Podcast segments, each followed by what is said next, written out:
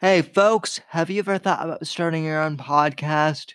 Maybe you've been listening to the Whitfield Report for a while and you're starting to think to yourself, hey, you know what? I could do this podcast thing. But where the hell do I start? Well, folks, I've had a lot of friends ask me that in the last few weeks, and I'm here to tell you all that Anchor is a one stop shop for recording, hosting, and distributing your podcast. Best of all, it's 100% free and ridiculously easy to use. And now Anchor can match you with great sponsors who want to advertise on your podcast. This means you can get paid to podcast right away. In fact, that's what I'm doing right now by reading this ad. You're damn right that's what I'm doing. And what I like about Anchor is that whether you're a novice or an expert, it's incredibly easy to use. They have uh, great tools that you can use to record and edit your podcast if you're a novice just starting out. Or if you're like me and you're an old pro at this, you can bring your own tools and record your audio and then upload the files yourselves. Whichever way you podcast, it's extremely easy to use Anchor, and I highly recommend them. So get started today by going to anchor.fm forward slash start and I can't wait to hear your podcast, ladies and gentlemen. Now go out there and make some podcasts.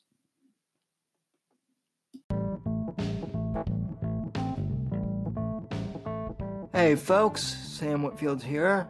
I just wanted to take a moment to say thank you for downloading the audio podcast and listening to the show wherever you may be. I really appreciate it. And I would like to let you know that you can also now support the show directly via Anchor.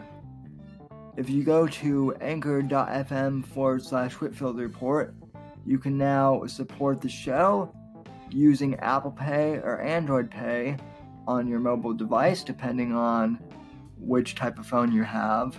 And you can contribute $1, $5, or $10 as the three levels of contribution. I would really appreciate anything that you can give. Every little bit helps the show.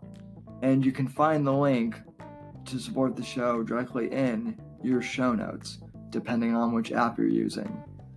I would really appreciate the support if you can.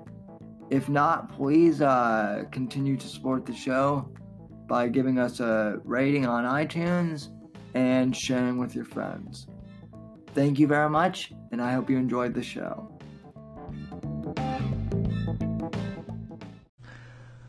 And we're live. Good evening, ladies and gentlemen, and welcome to the Whitfield Report. I am your host, Sam Whitfield, broadcasting live from NGC Studios here in Southern Florida. And uh, unfortunately, starting the show a bit late tonight. Um, again, technical difficulties. I always try and, uh, you know, take care of these before the 8 o'clock time slot. But, um, alas, sometimes these show up. And, uh, to be honest, folks, I'm thinking of getting rid, getting a, a new computer, or rather, switching back to, uh, doing this from my MacBook and, uh, just plugging the Yeti into that from now on because uh, this computer I'm using right now, it's an older Mac desktop from 2011 and it works pretty well, but uh, you know I have had some technical technical difficulties with it in terms of broadcasting the show on uh, for a couple of uh, months now. Now, so I don't know it may be time to replace it. It may not be. I may just need to get in there and do some fine tuning or uh, whatever we may call it. Uh, regardless, though, I appreciate you uh, tuning into the show if you are, in fact, uh, able to catch this live. If not, I appreciate you uh, watching the show uh, on YouTube Archive or uh, listening to the audio podcast on Apple Podcasts or wherever else you get your podcasts.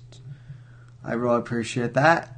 Contact info as usual. You can follow me on Twitter and Instagram at simdiver underscore NDC. Hashtag Whitfield Report. Um, follow me on Gab at Sam Whitfield. TheSamWhitfield.com is my website. And Facebook.com forward slash Whitfield Report is the YouTube. I mean, is the uh, Facebook page. Um, and I don't have a YouTube URL yet, but I'm hopefully going to get one once the channel hits 100 subscribers. So please, if you uh, if you do use YouTube, please hit that subscribe button and please hit that bell. It really helps me out.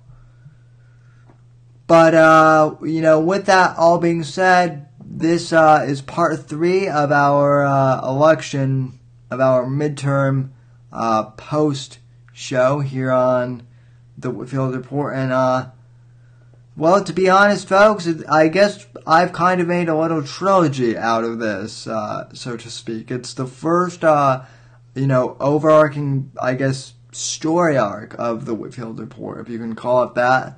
A three part podcast in total regarding the 2018 midterms election. And uh, all I can say is Folks, thank God it is over. Thank God. It is uh, about time. And the one good thing about starting this show, I, I will say, is uh, I get to break the news to some of you. Uh, breaking from FoxNews.com, or no, rather, I'm sorry, breaking from CNN, which makes it a whole lot sweeter. Uh, um, no, I don't want your stupid news newsletter, CNN. Oh, this is beautiful, folks. Uh, Andrew Gillum concedes Florida governor race to Ron DeSantis again. Now, the CNN headline doesn't say uh, again, but I just added that in there for, uh, you know, effect because I think it is appropriate. So, uh, let me read the, let me read a little bit of this article to you from CNN, and then uh, I'll comment on it because I'm thrilled. I might not be as energetic with the uh, you know Kavanaugh hearing and whatnot, but but I, I'm I am thrilled. Genuinely. All right. Andrew Gillum, the governor, uh, the gubernatorial candidate in Florida, conceded to his Republican opponent, former Representative Ron DeSantis, on Saturday, ending a protracted fight that saw the Tallahassee mayor take back his election day concession during a statewide recount. The concession ended Gillum's first bid for statewide office in Florida, but the one despite but the run despite his loss vaulted the 39 year old politicians into the upper echelons of democratic politics. Uh, quote, Representative Jai and I want to take a moment to congratulate Ms. Mr. DeSantis on becoming the next governor of the great state of Florida, Gillum said in a Facebook video in which he appeared alongside his wife. This has been the journey of our lives. DeSantis responded to Gillum's concession with a call for unity. This was a long fought campaign, he wrote on Twitter. Now it's time to bring Florida to governor. The reality, however, is that the race between DeSantis and Gillum was anything but unifying.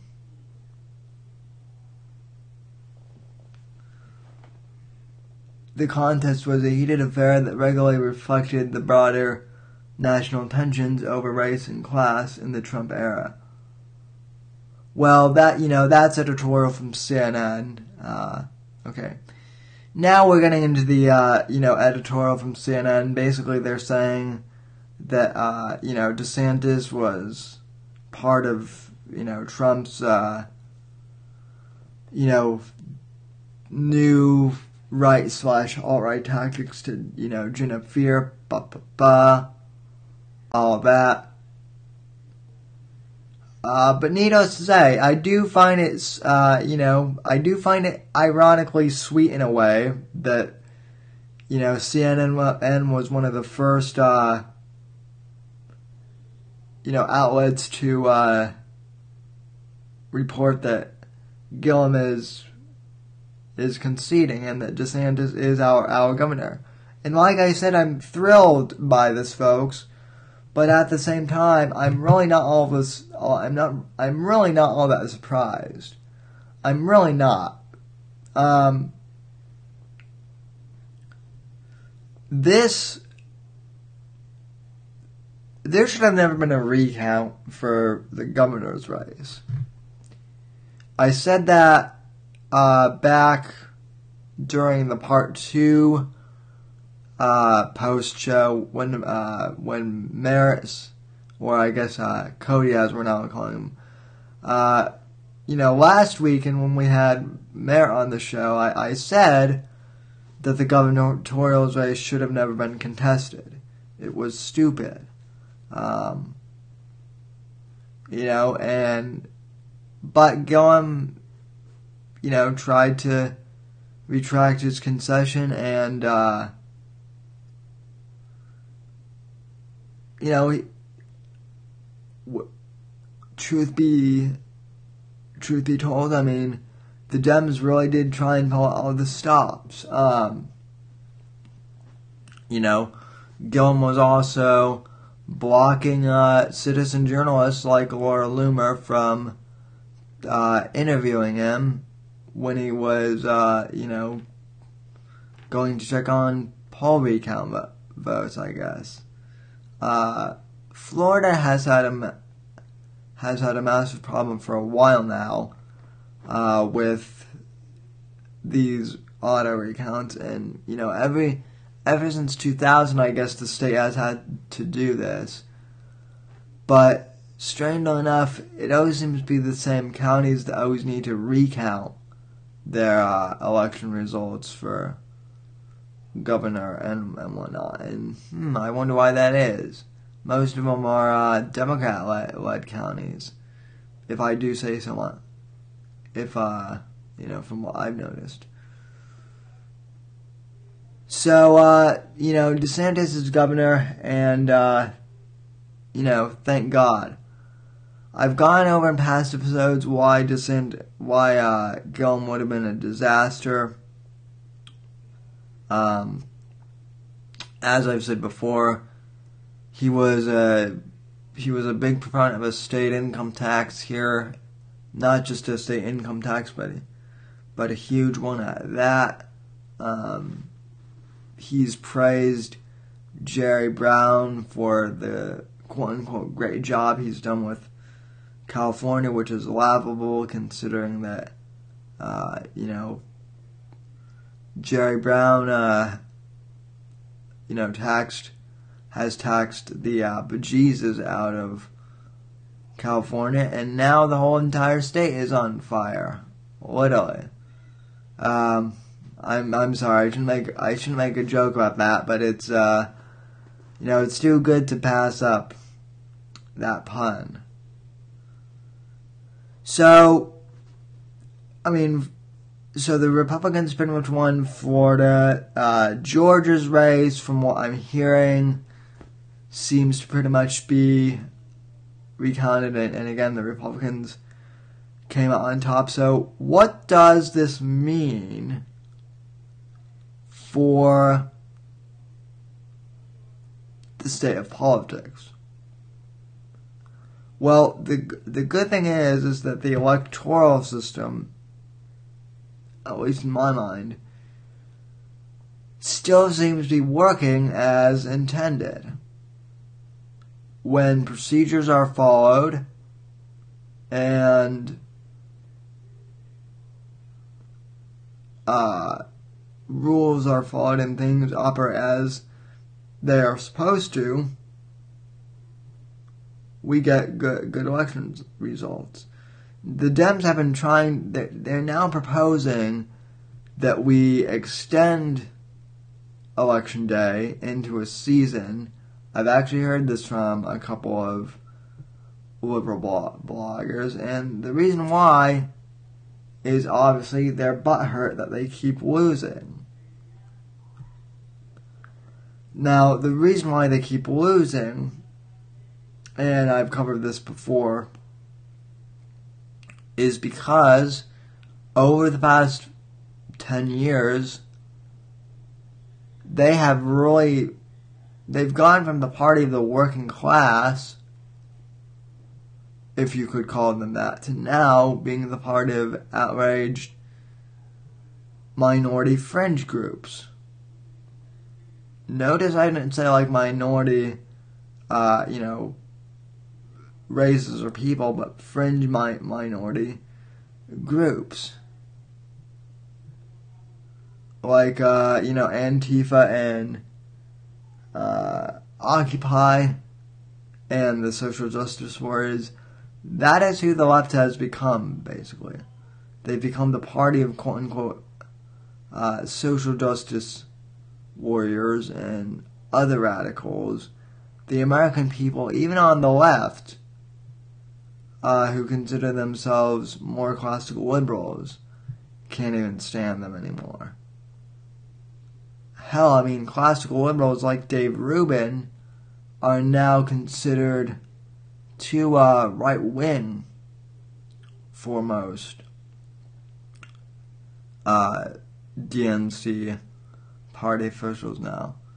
So they keep losing to Republicans because now Republicans have done a good job of bringing more people into the fold. And, uh, you know, with the rise of Trump, they, they still, the left still doesn't get what the rise of Trump is out either. Even after roughly three years of us basically telling them what it's about they they keep misin- misinterpreting it. When they hear the when they hear the word nationalist, they automatically think of racial nationalism, white nationalism.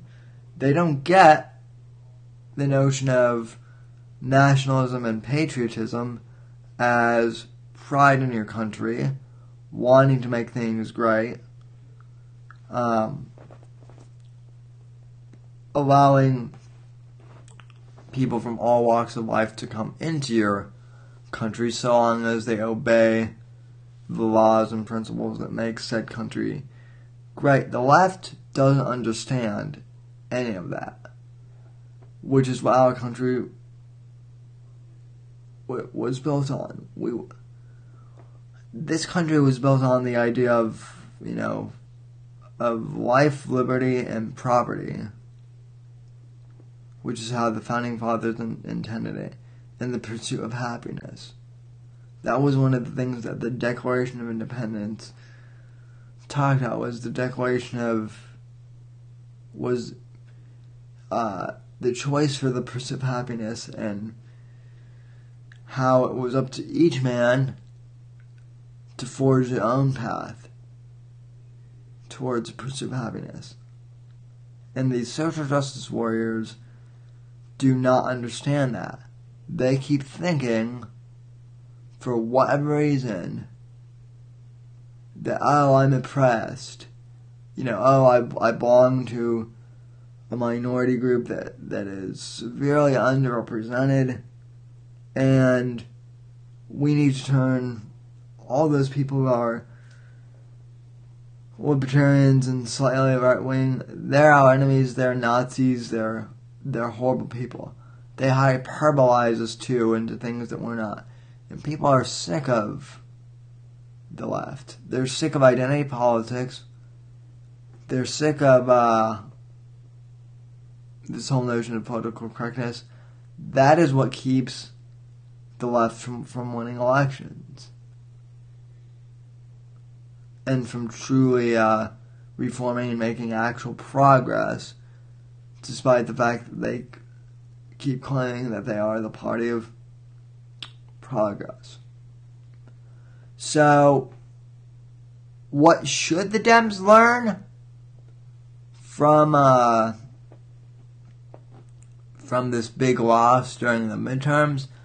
They should learn that they need to moderate their views, come back far, come back from the far left, and maybe start to discuss more things like you know economics, uh, you know the working class. They need to they need to uh, you know reform and revise you know what what groups they ally them themselves. Maybe they should ally themselves with you know, people who advocate beating, uh, you know, conservatives or advocate, uh, you know, trying to uh, intimidate uh, conservative leaders at restaurants or, you know, or uh, conservative commentators in their homes, in the case of Tucker Carlson seriously, the left has to, the left has to moderate. Otherwise, they'll keep, uh, you know, they'll keep becoming irreverent. It's funny. The left is now in the same boat that the Republicans were in, you know, ten years ago after losing to to Obama. And yet the difference is, I don't think they're going to learn because they've been so ideologically set for the last, you know, 40 years roughly that they're not going to be willing to make, you know, any ideological changes. Now, with that being said, uh, you know, more breaking news, and I'm let, let me pull the art, let me pull the article upon this. But as some of you may have heard, and uh, as some of you tweeted tweeted at me that you would like me to cover this, uh, Hillary Clinton may in fact uh, be running in 2020. And, uh, you know, if you're anything like me, your first reaction was uh, pretty similar for, to uh, Michael Scott from The uh, Office, you know, with that please uh, God no. And, uh,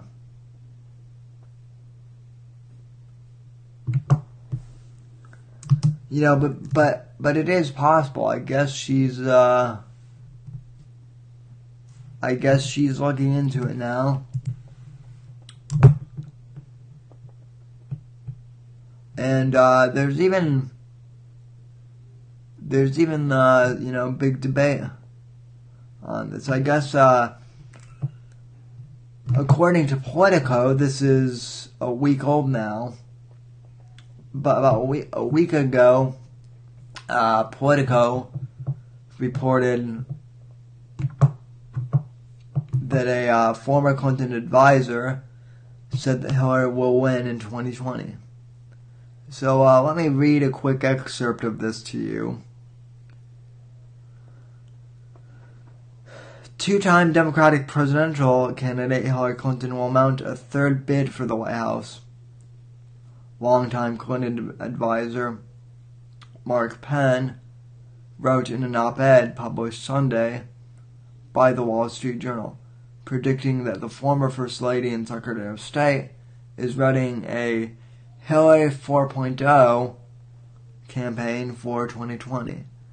In the in the journal op-ed, Penn, an advisor to the Clintons,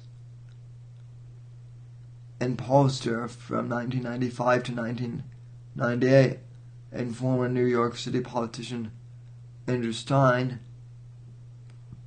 wrote that wrote that a 2020 wrote that in a 2020 run, Clinton would reinvent herself as a liberal firebrand.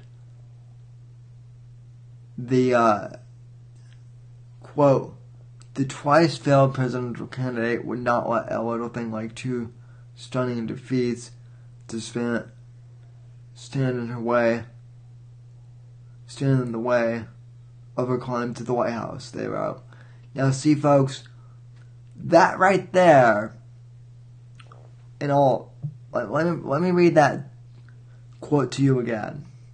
the twice failed presidential candidate would not let a little thing like two stunning defeats stand in the way of her claim to the White House. Now, those are her cronies writing this in the Wall Street Journal. That languaging right there, ladies and gentlemen, should tell you what a bad idea this is. Okay?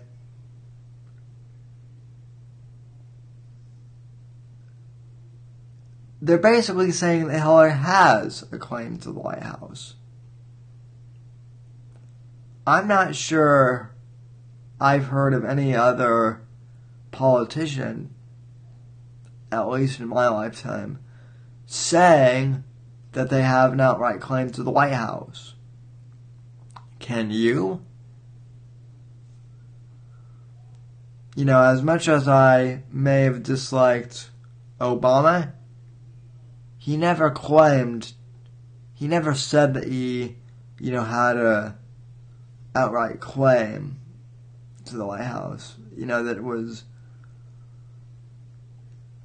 that it was betrothed to him. That, that language from, you know, Hillary's advisors, it makes it seem like she's owed the keys to the White House because she's a Clinton. And as I've said before in the past uh, about her, the reason why she keeps running for pr- president and, you know, failing is because I think she keeps running for the White House and she keeps expecting to get it because she put up with Bill's shenanigans for so long. I, I've said this before, but I'll say again. She feels entitled to run for the White House because she put up with Bill's shenanigans and, and embarrassments and stood by her man when she probably should have divorced him. When any sane woman would have. I mean, if if if my husband, if I were Hillary Clinton and you know my husband were accused of rape, not once, not twice, but multiple times by multiple women, I, I would not stick around. And I I don't know of any woman who, who would. So, something tells me, and something has always told me that, that the fact that Clinton decided to stick around in that marriage, that tells me that a deal was made between her and Bill. You know, and maybe some of their political ha- handlers way back when in the 90s once uh, Lewinsky okay, blue. I don't know. But again, folks, I, I can't get past the, uh, you know, I can't get past her two cronies, cronies writing in the Wall Street Journal that she has a claim to the White House. If that doesn't show, you know, that the Clinton monarchy is what's wrong with America, I don't know what is. And and that's just the second paragraph of this article, folks. It goes on. Although she has routinely shot down talk of a 2020 run, Clinton said in an interview earlier this month that, quote, I'd like to be president after answering no whether she wanted to run for president again. So, in other words, and this got a bit of play uh, over this past week too. She was basically said, she basically was asked, uh, you know, will you run, will you run for president? And she said no, but I'd like to be from, I'd like to be president. So again, we should just betroth her the office because she wants to be president. Okay, Hillary, that's not really how it works. But you know, I'm I'm sure if you're uh, I'm sure if the Democrats got their way, they would absolutely be willing to set this up for you. Um, another longtime Clinton aide, Philippe uh, Reines, told Politico last told Politico last month that he thought it was odd Clinton's name wasn't in the mix of potential 2020 contenders. Though he said more recently that he couldn't think of a Democrat who would be able to successfully challenge President Donald Trump. Yeah, you're you're damn right. I mean, between Liz Warren and Ocasio Cortez, or I, I think I finally got her name right, and uh, you know Bernie, who who is going to to run against Trump? I mean, I, I don't want to. I don't want to jinx us and say that no one could beat Trump because I certainly think that there are a couple possibilities, especially with the way he, he shoots himself in the foot sometimes.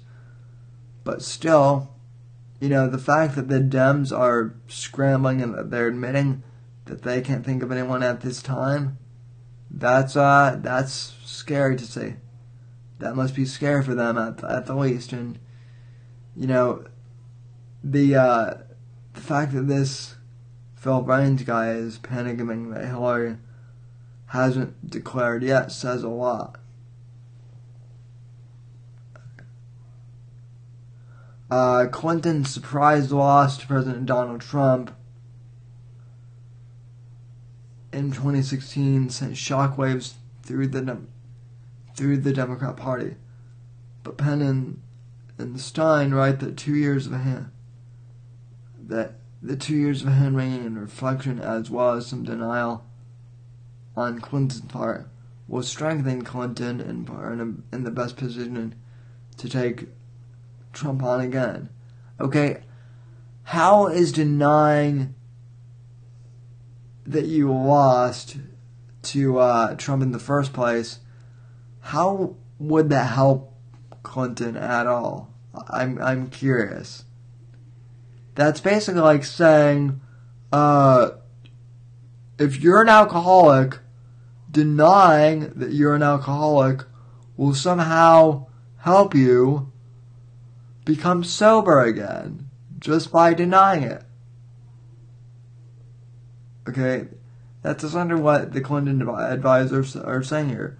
She should just deny that she uh, lost to Trump the first time, and she'll automatically win um, against Trump.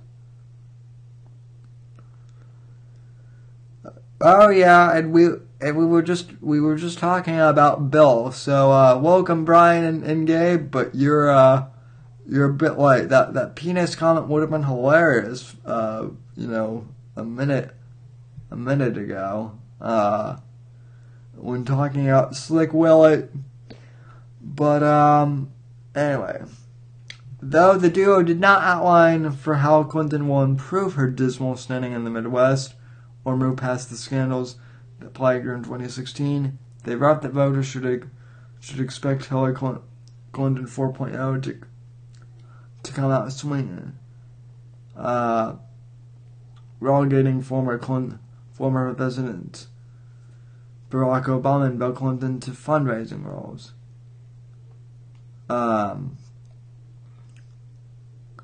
she has decisively to win the Iowa caucus goers who have never warmed up to her.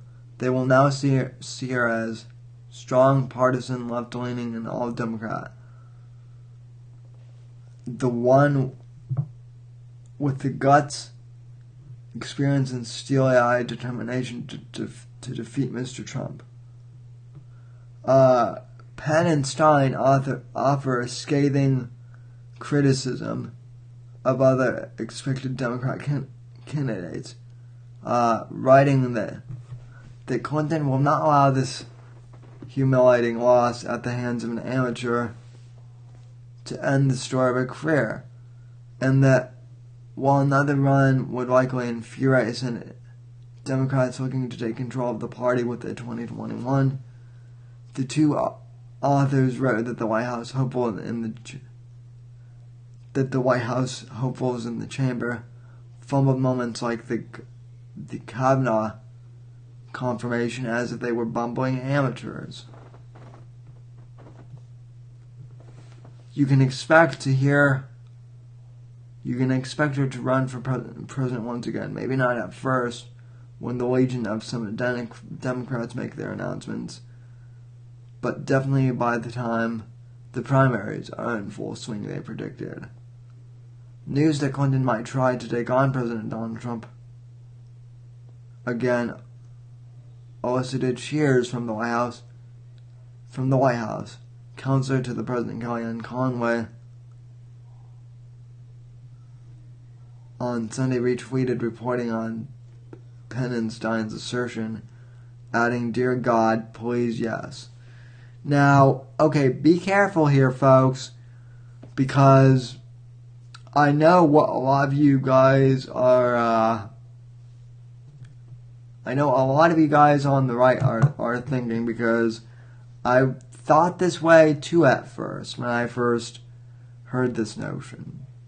Right? Your first immediate reaction to hearing that Hillary Clinton is going to potentially run for president again is ja ha ha ha ha ha ha. She's going to run again. This will be easy for us, right?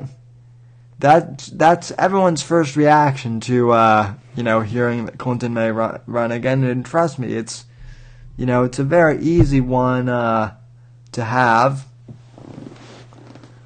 but mark my words, I do think that Hillary Clinton could win against Trump in 2020. Not necessarily, um, you know, through ethical means, but we know now that she tried to steal the election. Uh, I mean, Newsweek had entire issues published ahead of time you know saying madam president it, it, was it was it was the dewey defeats truman moment all over again folks only instead of just one headline you know newsweek published an entire issue that's what happened in 2016 you know it's a whole madam president thing but um you know, can Hillary Clinton win? Honestly, no, of, of course not. Does anyone want her to run for president? No. Like I said, even most classical liberals, well, classical liberals especially, hate, uh, hate Hillary Clinton. Which is no surprise. Since, uh, you know, she basically stands against everything classical liberals stand for. But then again, I think there were I think there were a lot of Democrats who did not want her to run. Uh, you know, anyway, and you know, in 2016, and yet she did. She stole the primaries from uh, Bernie, and uh, you know, as much as I hate to say it, Bernie might have actually won against Donald Trump. A big, a big part of the reason why I think so many people, why so many Democrats actually ended up voting for Trump in 2016 is because that's how much they hated Hillary Clinton. In fact, I know that that was the case for many of my friends who actually are Democrats. A lot of them actually ended up voting for Trump. Why? Because Hillary Clinton is just that despicable. And yet, she could win by stealing the election because that was her plan the first time. You know, they were going to try and rig the voting machines and, and whatnot. You know, and yet that didn't turn out uh, as planned you know, even with even with trying to uh, rig the election in her, in her favor, folks, she uh, she lost. And uh, you know, and then she tried to turn that story around on uh, Trump, and that's where you got the whole Russia collusion narrative. Okay, that's how whole thing goes. So, you know, before you guys all chuckle that she's never going to win, she has the machine and she has the uh, I wouldn't say I wouldn't say she has the cojones to do it, but uh, you know, I would say she has the I would say she has the dirty uh, you know, she has the dirty tricks to win at the very least. So you know, at this point we're still 2 years out. It's uh you know, it's it's too early to say for sure that she will win, but I, I think if we uh, if we do see her win, if we if we do see her uh, run, I mean, in 2020, uh, we should not rest on our laurels and think automatic win because that certainly will not be the case at all. Okay, and uh, with that in mind, folks, next story. Uh, this is one I've wanted to. Uh, well, this is another kind of breaking news story from uh, earlier this evening. Uh, as many of you know, uh, comic book legend Stan Lee passed away uh, earlier this week at the age of 95. I actually did a uh, tribute show to Stan Lee uh, on Tuesday because I'm a huge comic book fan and I spent about 35 minutes or so um, explaining my past and you know how I uh, came to you know learn about comics and become a fanboy when I was you know very young and how I still love comic books today, and how Stan Lee was a huge influence. So if you haven't heard that show, it's uh, it's from Tuesday's podcast. It's under uh, the bonus episode category. If you have uh, Apple Podcasts or uh, Pocket Casts, I believe they actually show the bonus episode tags on that one. And uh, even though it's an audio only podcast, I will be uploading that one to uh, YouTube as well. But, uh, you know, all that aside, there is a uh, breaking story that I want to share with you. I actually find this I actually find this a bit hilarious because, uh, as most of you know, I hate Bill Maher more, almost as much as I love Stan Lee. Okay, I I I adored Stan Lee. Uh, and yeah, I detest Bill Maher. So this was, uh, you know, actually highly appropriate that this happened. Kind of, you know, kind of. I, I would I would say it was karma. I don't usually believe in karma, but if there was ever evidence of karma, this this would be it. Uh, headline from comicbook.com. Uh, this is just too good, good, folks. You can't make this up. Comic book industry reacts to Bill Maher dissing Stan Lee in comic books.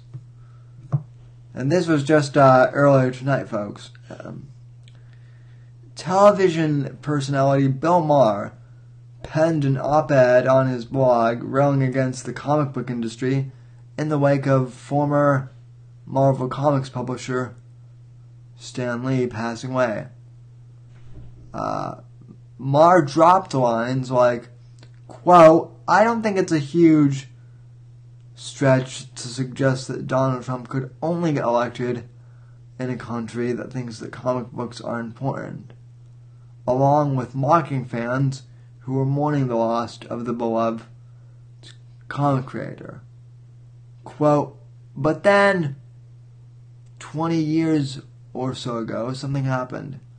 Adults decided they didn't have to give up kid stuff, Maher ranted. Instead, they pretended comic books were actually sophisticated literature. And because America has over 4,500 colleges, which means we need we which means we need more professors than we have smart people. Some dumb people got to be professors by writing theses like like otherness and heterodoxy and the Silver Surfer. End quote. Naturally, several indivi- individuals in the comic book industry took to social media to share their response to Maher's post. Keep scrolling to see the uh, various to see various responses from uh, comic book creators. So this is hilarious. I want to read a couple of these out for you. Bill Maher, quote, I don't think it's a huge stretch to suggest that Donald Trump could only get elected in, in a country that thinks that comic books are important. Uh, what a nasty thing to say in connection with Stan Lee's death.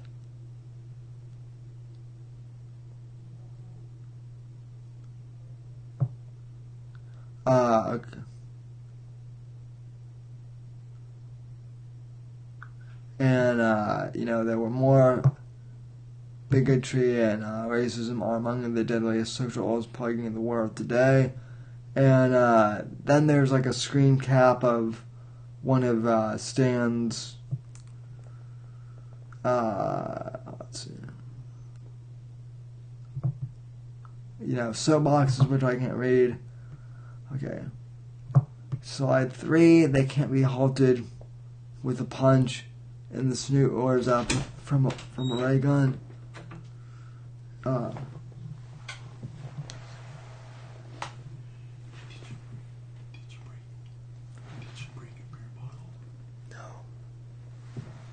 hold, hold on, folks.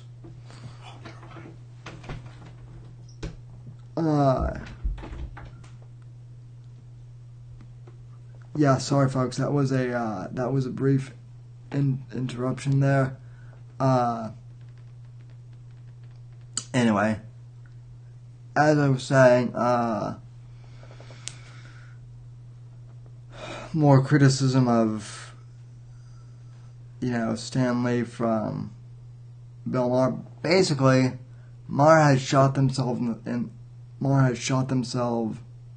Maher has shot himself in the foot. Uh, you know, by doing this yet again, and uh, it is genuinely h- hilarious to uh, watch him do this. So, uh, yeah, he's, uh, getting his, you know, no one really likes him anymore.